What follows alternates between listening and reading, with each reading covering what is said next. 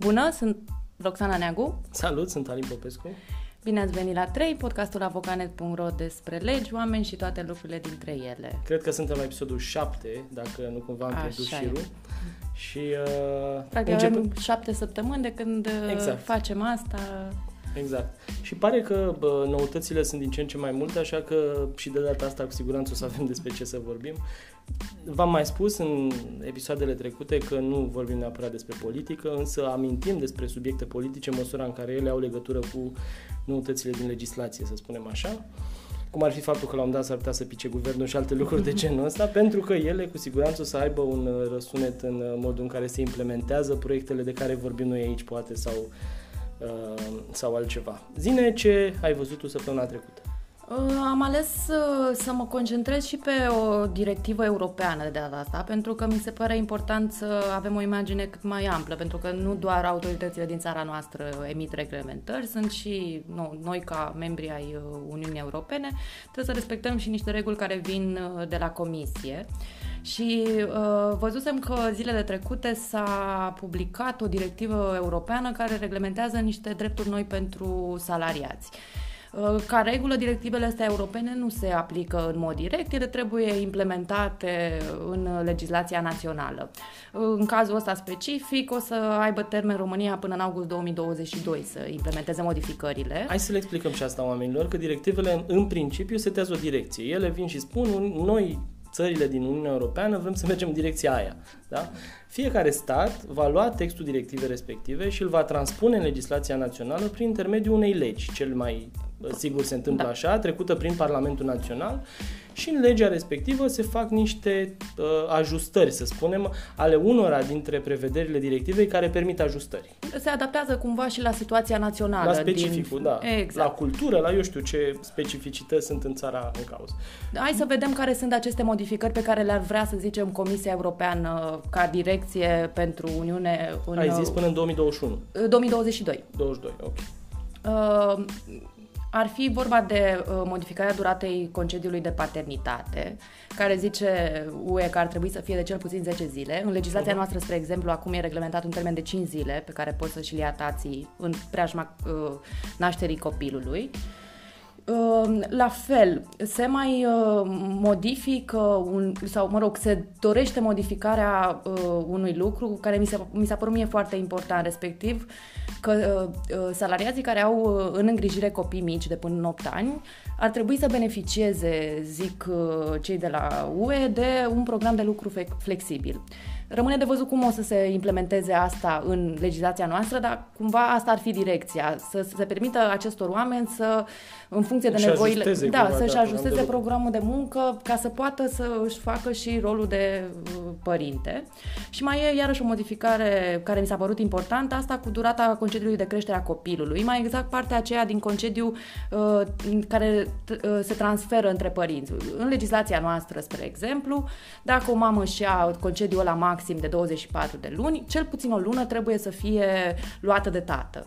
Nu poți să abdici de la, de la principiul ăsta. Uh-huh. Ori UE vine și zice că această perioadă ar trebui să fie de minim două luni. Am înțeles. Cam astea ar fi modificările cele mai importante și cu impact pe, pe salariați pe care le-am, le-am găsit eu în, de, în directivă. Bun, și să repetăm ideea, undeva până în 2022 ar trebui ca și România să transpună în legislația națională regulile astea și să devină cumva obligatorii pentru angajatori și, mă rog, pentru angajații din România, să spunem așa. Ce ai mai văzut? Uh, păi hai zi și tu un, uh, un subiect ca să uh, facem... Eu am văzut că tot vorbim de lucruri de genul ăsta așa legate de părinți, de viața domestică, să spunem așa. Am văzut modificarea programului Prima Casă, care se transformă în... Asta mi se pare foarte tare, nu se mai cheamă Prima Casă, se cheamă O Familie, O Casă. Mm, așa e un joc de cuvinte dubios, ca să nu zic altfel. Beneficiarii noului program uh, vor trebui să aibă un venit net de cel mult 4500 de lei, în timp ce pentru familiile cu unul sau mai mulți copii, limita o să fie mai mare, undeva la 7000 de lei. Cu alte cuvinte, dacă câștigi mai mult de 4500 de lei fiind uh, un om singur, să zicem așa, nu te încadrezi în uh, limita de a aplica pentru prima, pentru prima casă. La fel și dacă familia în cauză uh, cu unul sau mai mulți copii are venituri totale, să spunem așa, de mai mari de 7.000 de lei. Pare să se transforme cumva într-un soi de program social care să permită oamenilor uh, cu salarii mai reduse să, și să-și cumpere și ei o casă. Avantajele ar fi că vorbim de un avans de minim 5% din prețul casei și din câte știu eu niște dobânzi preferențiale pe care le vor anunța Uh, băncile partenere în program.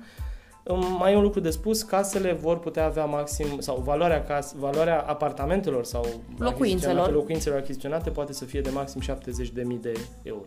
Da.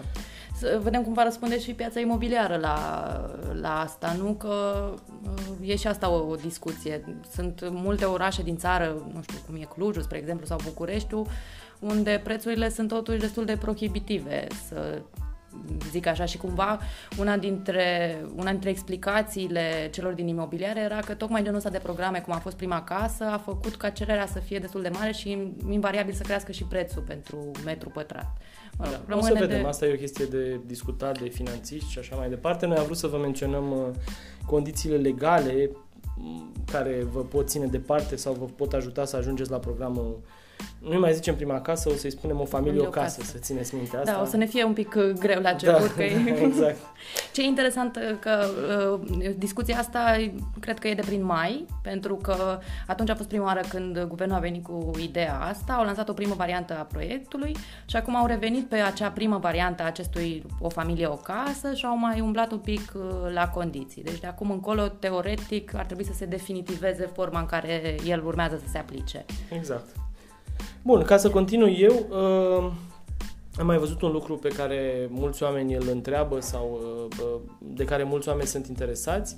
Uh, în urma unei, uh, în urma modificării legii privitoare la, administ- la asociațiile de proprietari, administratorul asociației de proprietari era obligat să-și ia un atestat, mă rog, un, certificat, un certificat de atestare. De calificare profesională. Așa.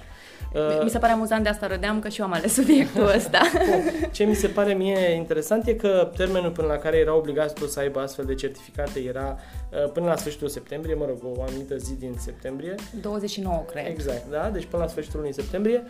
Uh, autoritățile, pentru că sunt sigur că foarte mulți din administratori n-au apucat să-și ia certificatul în sine și nici, probabil nici nu și-au bătut foarte mult capul să-l ia, au făcut ce se întâmplă în România, au amânat termenul și nou termen este 1 ianuarie 2021, deci exact. încă un an și 3-4 luni sau cât mai, cât mai sunt până la uh, respectivul termen. Uh, hai să fac eu un context la subiectul ăsta. Uh, ca idee, legea asociațiilor de proprietari a fost uh, modificată substanțial anul trecut. Uh-huh. Uh, ea uh, a început să se aplice de la finalul lunii septembrie anul trecut și de asta exista fix termenul de un an pentru administrator să își îndeplinească obligația asta. Uh, așa a apărut uh, toată, toată povestea. Înțeleg oricum că nici piața de formare profesională în zona asta nu a fost cumva pregătită sau nu avea neapărat... Da, hai să spunem totuși că, din câte înțeleg eu cel puțin, administrator ar fi trebuit să urmeze un curs realizat, bineînțeles, undeva în zona privată, că mă îndoiesc că la stat se fac cursuri de genul ăsta, care curs să se uh, finalizeze cu un astfel de certificat. Deci nu vorbim că trebuie să-și depună, nu știu ce, acte ca la taximetrist, să-și ia atestat de taximetrist sau alte lucruri de genul ăsta. Deci el ar trebui cumva să urmeze un curs care să ateste faptul că are niște cunoștințe să nu le spun minime, să le spun decente de administrarea Imobile, imobililor da. respective. Da. Cred că situația din uh, teritoriu, să zic așa, stătea cu totul altfel. Probabil. Până acum oamenii, administratorii trebuiau să obțină doar un atestat de la primărie, ceva de genul ăsta, dar asta cumva nu îi obliga să se și califice profesional pentru rolul lor. Și pentru că totuși rolul ăla este foarte important și comportă anumite situații cu care trebuie să te confrunți ca administrator, probabil că de asta s-a, într-o, pentru o profesionalizare mai uh, mare a acestei categorii uh, de oameni. Aici ar fi un lucru de spus, to- tocmai ideea asta, că foarte multe profesii au nevoie de o perfecționare continuă, tocmai în ideea în care se schimbă lucruri, dacă nu înveți sau dacă nu te obligi să citești sau să te duci la cursuri sau eu știu, să, să încerci să înveți cumva, e clar că e foarte complicat să te ții la curent cu toate lucrurile astea. Și încă un lucru, dacă am reținut bine, abia în perioada asta de un an de zile s-a stabilit un standard profesional pentru genul ăsta de cursuri, pentru că ele existau până acum pe piață, dar era fiecare ce considera, nu, firma care îl organiza, ce considera ea că ar trebui inclus acolo. Bun, și deci s-a construit un standard ocupațional care este la uh, baza construirii un astfel de curs. Exact, ceea ce cumva obligă firmele care oferă astfel de cursuri să treacă printr-un, printr-o certificare, să, uh, să vină ministerul și să confirme că la cursurile respective se întâmplă și se învață lucrurile de care un administrator are nevoie și care respectă acest standard uh, ocupațional, profesional, cum, cum îi zice. Cam asta ar fi uh, povestea. Bun, uh, zi tu Uite, Ce eu am, am, uh, mi s-a părut important de menționat uh, asta cu apelarea abuzivă la 112. Guvernul a hotărât să majoreze amenziile prin ordonanță de urgență și chiar au adoptat-o săptămâna asta. Uh-huh. Uh, o să fie amenziile de 5 ori mai mari decât până acum, adică cea maximă poate să ajungă până la 5.000 de lei. Da, aici e o discuție întreagă. Am văzut că sunt și minori care fac genul ăsta de farse sau, mă rog, uh, să spunem că sună iurea la 112 Uh, și mai ales în uh, contextul de acum uh, e chiar ciudat că se întâmplă astfel de farse, trecem peste asta. Uh, e interesant că amenziile, până la urmă, o să fie aplicate nu doar minorului, ci și părinților lui, în cazul cum în care... Firesc, că nu da, e ca și cum minorul are veniturile prin exact. alocație, nu cred că așa. Și cred că ar fi interesant măcar să le explicați copiilor, uh, sunt sigur că nu oamenii care ne ascultă sunt în ținta acestui sfat, dar ca idee, probabil că România ar trebui să le uh, explice copiilor lor faptul că 112 e un serviciu la care suni atunci când ai cu adevărat o problemă și nu atunci când vrei să faci farse cu prietenii sau alte lucruri de genul ăsta. Da, tu ce ți-ai mai ales pe... Uh, eu mi-am mai ales niște statistici, că mi se pare important din când în când să mai vorbim despre lucrurile astea. Puțini oameni vin și ne spun așa în față ce se întâmplă în jur. Hai să povestim despre România. Faptul că uh, în momentul ăsta românii trăiesc în medie 74,5 ani. Da? În anul 1990 trăiau cu 6 ani mai puțin. Deci în 1990 speranța medie de viață în România era undeva la 68, dacă nu mă înșel, sau 67 și un pic. Acum a crescut puțin, 74,5 ani, media europeană e de 79,2, prin urmare suntem destul de mult în urma mediei europene. Uh, mai e de menționat faptul că sporul natural al României, asta știm cu toții, că e negativ, dar nu știm cam care este dimensiunea acestei părți negative. Uh, în fiecare an se nasc 180.000 de copii, sau mă rog, în jurul acestei cifre, iar decesele depășesc 250.000. Prin urmare, avem un spor negativ de măcar 70-80.000 uh, de oameni în fiecare an, la care se adaugă, bineînțeles, migrația cu toate efectele ei uh, extrem de ciudate, pentru că migrează oameni care sunt în puterea uh, vârstei, să spunem așa. Da, cred că fix categoria 20-49. Exact. Acolo sunt cei mai... Uh, mai sunt ceva, câteva lucruri de spus. 20,5% din românii cu vârstă de peste 15 ani fumează zilnic, deci unul din 5. Uh, anual, fiecare român consumă 9,1 litri de alcool pur, care e o cifră sub media europeană de 10,1 uh, litri de alcool pur, vorbim aici nu de uh, vin, ci de probabil cât alcool e în vinul respectiv.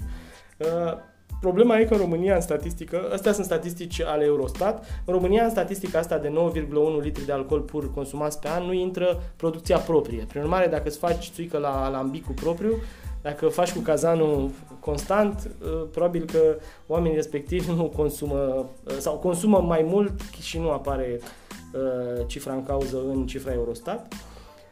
Ce e interesant e că cel mai puțin în Europa beau italienii, 6,1 litri de alcool pur, și cel mai mult beau lituanienii, austriecii și estonienii, care depășesc 12 litri. Da, o sunt curioasă apropo de ce zice asta cu alcoolul din producție proprie, care sunt cei mai mari producători de alcool propriu, că nu știu dacă... Aici, da, nu știu, nici nu spun. Probabil că nici nu există statistici de genul ăsta, da. tocmai pentru că ele au legătură și cu evaziunea fiscală și cu alte lucruri. O chestie vreau să mai spun, uh, doar, dacă punem doar asta în ghilimele, nu știu dacă e bine sau rău, doar 8% din români sunt obezi, Media europeană e undeva la 12%. Ungaria stă din punctul ăsta de vedere cel mai rău pentru că 27% din populație a fost încadrată medicală în categoria obezilor. 27%? Ceea ce mi se pare foarte mult. Am tot verificat uh, cifrele. N-am Credeam un raport, zici că un alt verific... raport care să spună asta. Mi se pare totuși că dacă zice Eurostat e de Credeam că ai verificat gastronomia. gastronomia. Că un unguri sunt, sunt obezi. Uh, și aș mai vrea să po- povestesc o chestie care mi se pare importantă, că tot vorbim de obezi și de efectele și ale alcoolului, tutunului și uh, obezității asupra oamenilor. În 2012 statistica asta, nu s-a făcut una mai nouă. Unul din trei doctori în Europa aveau vârste de peste 55 de ani. Uh, și vorbim de un număr în creștere, pentru că în anul 2000, deci cu 12 ani în urmă, unul din șase doctori aveau vârste de peste 55 de ani. Prin urmare, uh, e posibil ca undeva în uh, 10 ani cel puțin, dacă ne raportăm la România, uh, peste 40% din efectivul medical să trebuiască să fie înlocuit, de medici vorbesc aici, și chestia asta o să pună o presiune destul de mare pe sistem, pentru că uneori, cel puțin, bătrânețea vine și cu experiență și cu multe alte lucruri și în momentul în care uh, vin uh, oameni noi, dacă ei ajung să intre în sistem și nu emigrează uh, până atunci, uh, e poate de așteptat ca cel puțin calitatea actului medical în anumite momente să fie mai slabă. Da, aici o discuție întreagă, în ce măsură generațiile noi vin cu un plus de cunoștințe și de implicare și generațiile vechi, să spunem, uh, nu le mai au. Sunt sigur că cunoaștem exper- uh, exemple și de o parte și de alta. Cu siguranță. Așa încât e greu de, de spus uh, cum e realitatea cu adevărat. Eu însă vreau să vă punctez chestia asta că în 5, poate 10 ani 40% din efectivul medicilor din România ar putea să iasă la pensie și ar trebui să ne batem capul să găsim un locuitor pentru ei. Uh, zi cu câștigătorul. Uh, zici să începem cu bila albă. Da, sau cu ce vrei tu, nu știu, spune și pierzător. Hai să, hai să încep cu bila albă. Uh, am ales să o dau săptămâna asta unui sportiv Uh-huh.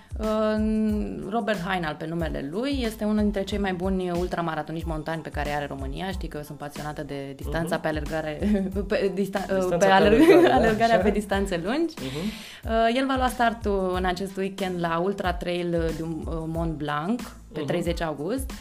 Această cursă îi se zice cursa regina alergării montane pentru că e una dintre cele mai grele, are 170 de kilometri și e un termen um, maxim în care poți să termini de 46 de ore. De ce l-am ales pe Robert? Pentru că anul trecut a făcut o surpriză foarte frumoasă, inclusiv pentru el, după cum povestea. Uh, a reușit să o termine pe locul 2. Uh, deși România nu are neapărat o tradiție în alergarea montană, cumva acum uh, se, se creează și faptul că un român a reușit o asemenea performanță a fost aplaudat la nivel european cel puțin.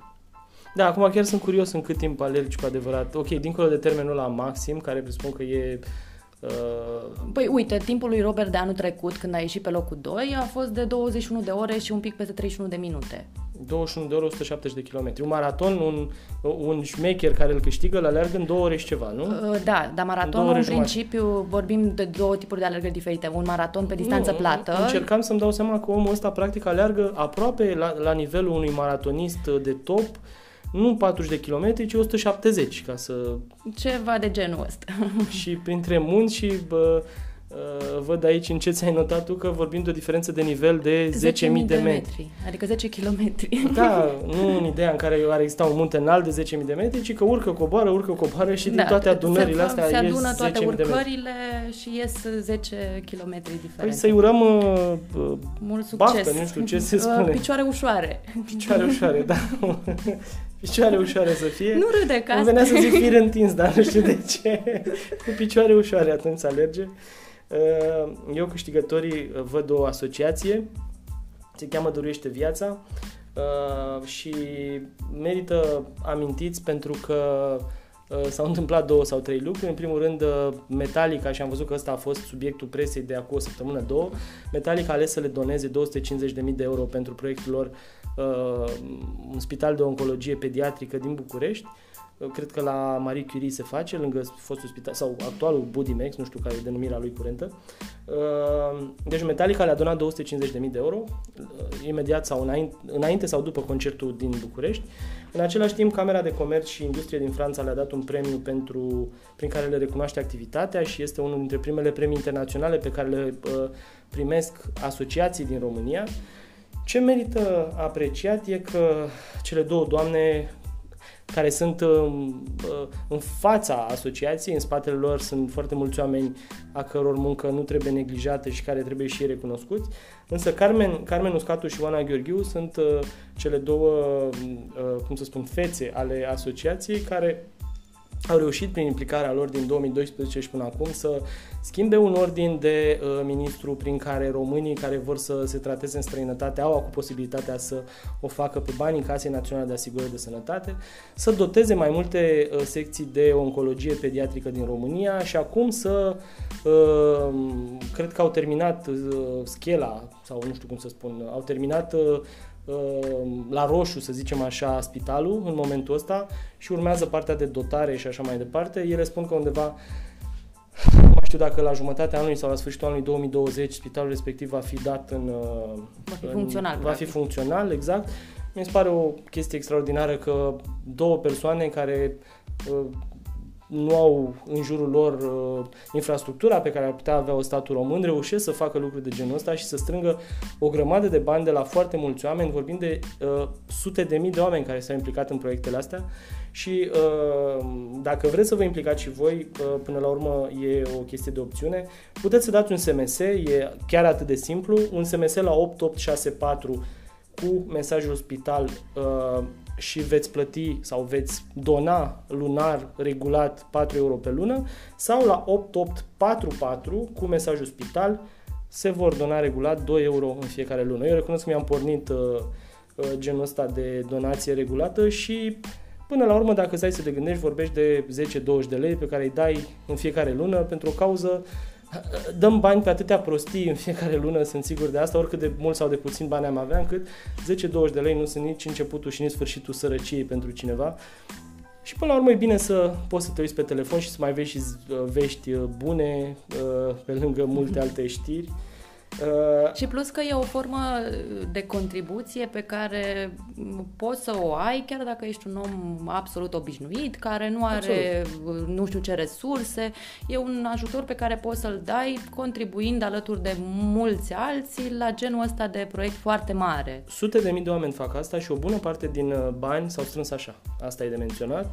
Și, uh, bineînțeles, au existat și donatori, companii care au donat sume mai mari, dar dincolo de asta e Uh, poate unul dintre puținele proiecte despre care știu eu în România, mai sunt vreo două, trei, dar dincolo de asta, e unul dintre puținele proiecte care reușesc să strângă bani mulți de la oameni absolut obișnuiți, fără să își bată capul să se ducă la companii sau alte lucruri de genul ăsta. Uh, deci dăruiește viața, sunt câștigătorii din punctul meu de vedere, 8864 pentru 4 euro pe lună, 8844 pentru 2 euro pe lună, la ambele trebuie să adăugați mesajul spital. Uh, Bila Pot să încep eu cu bila neagră, Hai. că sunt obsedat de domnul Cook, nu eu mai dau lui domnul Cook. Bila neagră de data asta e mai degrabă un strigăt, așa. Uh, e, cred că mai degrabă nu bila neagră, ci pierzătorul săptămânii este șoferul român, pentru că lucrurile... Data trecută eram destul de optimist și spuneam că pe... Uh, zona 3, să spunem așa, autostrăzii Lugoj-Deva se va circula săptămâna asta. Uh, nu doar că nu se va circula, dar a și fost reziliat contractul prin care constructorul respectiv uh, era obligat să uh, rezolve problemele care ar fi apărut în acel spațiu și se pare că CNAIR-ul se va ocupa el de rezolvarea lucrurilor și la un dat o să dea în o să dea drumul circulației acolo. E o discuție întreagă. Recunosc că am mai văzut cazuri de genul ăsta care s-au lăsat cu bani foarte mulți pierduți de România, până la urmă în procese cu constructori. Pe oamenii ăștia care sunt la autorități sau la ministere îi doare în partea dorsală, tocmai în ideea în care ei nu plătesc nimic. Deci orice s-ar întâmpla acolo, ei nu plătesc nimic, chiar dacă deciziile lor sunt cele stupide sau deciziile lor sunt cele care îi fac pe oameni să uh, piardă diverse lucruri. Mie ce mi se pare extrem de, și de ce cred eu că pierzătorul săptămânii șoferul român, pentru că uh, să nu credeți că stau acolo și militez foarte mult pentru autostrada aia, însă am trecut de câteva ori pe acolo și alternativa între bucățile celelalte de autostradă e un drum absolut aberant peste niște dealuri, munți, nu știu ce sunt.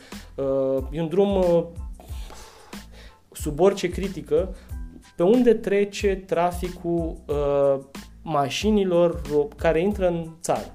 Deci cumva tot ce intră pe la Nădlac este rutat pe uh, zona asta care duce, nu știu, orice străin, orice mașină să treacă peste niște dealuri și munți într-un mod absolut uh, cretin uh, pentru că oamenii uh, însărcinați să se ocupe de construcția de autostrăzi de la România, din România nu își fac treaba, că altfel nu îmi dau seama cum ar putea funcționa lucrurile.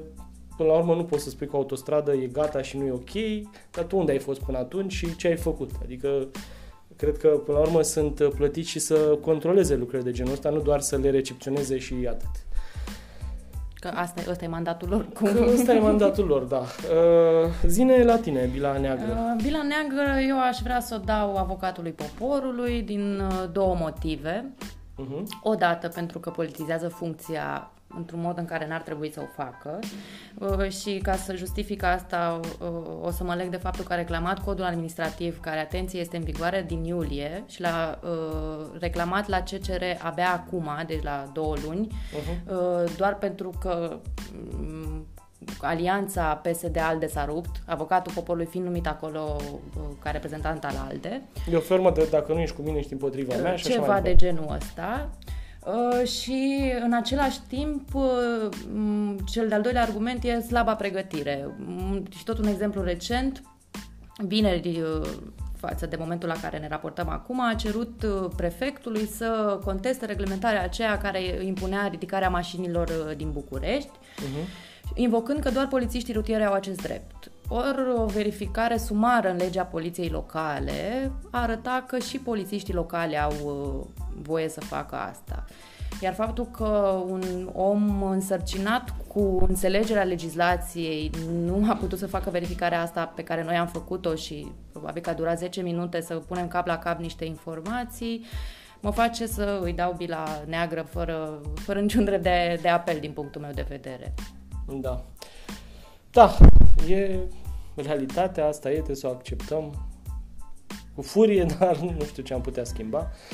Uh, în realitate, într-o democrație, lucrurile se schimbă în anumite momente, care sunt ziua de vot și ziua în care trebuie să te implici, uh, eu știu, și local și așa mai departe. Și câtă vreme o să ne pese mai puțin, o să avem genul ăsta de soluții și de oameni și așa mai departe. Uh, eu o să aleg să nu fac o predicție pentru săptămâna viitoare, pentru că mi s-a părut așa... Da, recunosc că m-a dat peste cap toată treaba asta cu autostrada și îmi dau seama că trăim într-o lume într-o Românie, că lumea, deși și lumea probabil seamănă destul de mult cu noi, trăim într-o lume în care a devenit din ce în ce mai greu să faci predicții. Mă uit la proiectele de lege care apar și despre care nu putem spune că o să intre în vigoare sau nu. Se vorbește că a existat un scandal monstru săptămâna asta între Viorica Dăncilă și domnul Teodorovici, ministrul finanțelor, pentru că Viorica Dăncilă nu a acceptat uh, cele 11 ordonanțe de urgență cu care Ministerul de Finanțe a vrut să intre pe ordinea de zi săptămâna asta. Fapt care mă face să cred că nu e o problemă cu numărul lor, ci poate cu ce scrie în ele. Prin urmare, s-ar putea să ajungem la un război al uh, Uh, celor două instituții o bună bucată de vreme, timp în care guvernul de acum, uh, pus în fața unei remanieri foarte probabile în Parlament săptămânile următoare, s-ar putea să nu mai fie peste 2-3 săptămâni și atunci toate proiectele lui Teodorovici ar putea să rămână în aer și uh, Deși ele sunt niște proiecte, repet asta, care au în conținutul lor niște măsuri care cumva trebuiau să clarifice niște lucruri care nu se întâmplau cum Așa trebuie. E. Nu zic că toate, zic cele pe care le-am analizat noi, respectiv alea care vizează procedura fiscală și uh, codul fiscal. Acolo sunt niște măsuri așteptate de foarte multă vreme, care în sfârșit păreau că o să se aplice și că o să corecteze anomaliile uh, pe care reglementările actuale le permiteau. Ori, uh, din nou, din cauza unui scandal politic, Sau victima colaterală suntem noi, E ăștia contribuabil, care trebuie să... Pe de altă parte, dacă e așa la nivel de predicție, chit că am zis că nu fac, mă gândesc totuși că dacă nu intră săptămâna viitoare proiectele astea în ședință de guvern, s-ar putea ca în săptămânile celelalte să nu mai aibă guvernul la care să intre în ședință. Ecuația are atât de multe necunoscute și atât de multe variabile încât pe piață în momentul ăsta sunt cred că vreo șase scenarii de lucru cu moțiune de cenzură, fără moțiune, cu anticipate, fără anticipate. Sunt at- cumva e foarte, foarte greu să, să înțelegi exact ce o să se întâmple și a devenit cumva România un teren din ăsta în care nu mai poți să îți asumi și să crezi că o să se, nu mai să știi de fapt. predicții, Exact. Așa. În afara cazului în care ești vrăjitoare și primești bani pentru asta și atunci o să faci predicții nenumărate. Există un risc oricum foarte mare ca criza asta uh, guvernamentală pe care noi o avem acum să se, uh, nu știu, să se prelungească până undeva după alegerile prezidențiale care sunt în uh, luna noiembrie. Asta înseamnă, ca să înțelegeți de ce e atât de important, guvernul este organul executiv al țării. În funcție de ce decide guvernul, se guvernează. Asta e teoria. Anul ăsta, hai să ne aducem aminte că am avut buget în martie, aprilie, nu mai știu când. Și în ritmul ăsta... E foarte probabil să avem în martie-aprilie anul viitor un alt buget sau... În cel mai bun caz, poate. În cel mai bun caz, da. Tu ai vreo predicție de făcut? Nu, asta vreau să zic tot legat de situația asta politică în care ne găsim, că probabil o să se prelungească mult mai mult decât părea la da, la și din păcate nu putem spune că e momentul în care dispar proștii, putem spune că e momentul în care a băgat cineva proști într-un sac și îi face ca pe șerpe așa și de acolo o să iasă tot proști, din păcate că n-au cum să se deștepte peste noapte. Și în această notă pesimistă notă, Nu, ca să fim și optimiști, hai să spunem totuși că toți acești oameni care intră și ies din sac sunt șefii noștri, într-o formă sau alta. Uh, asta e nota pesimistă cu adevărat. Revenind, uh, ne auzim la episodul 8 săptămâna viitoare. Poate cu mai multe vești bune, nu știu. Cu vești, nu contează că bune sau rele. Uh, ne ajută comentariile voastre, părerile voastre, acolo unde citiți despre podcastul nostru. O să luăm în considerare multe dintre ele. Multe le-am și integrat deja în formatul nostru. Mulțumim pentru faptul că ne ascultați.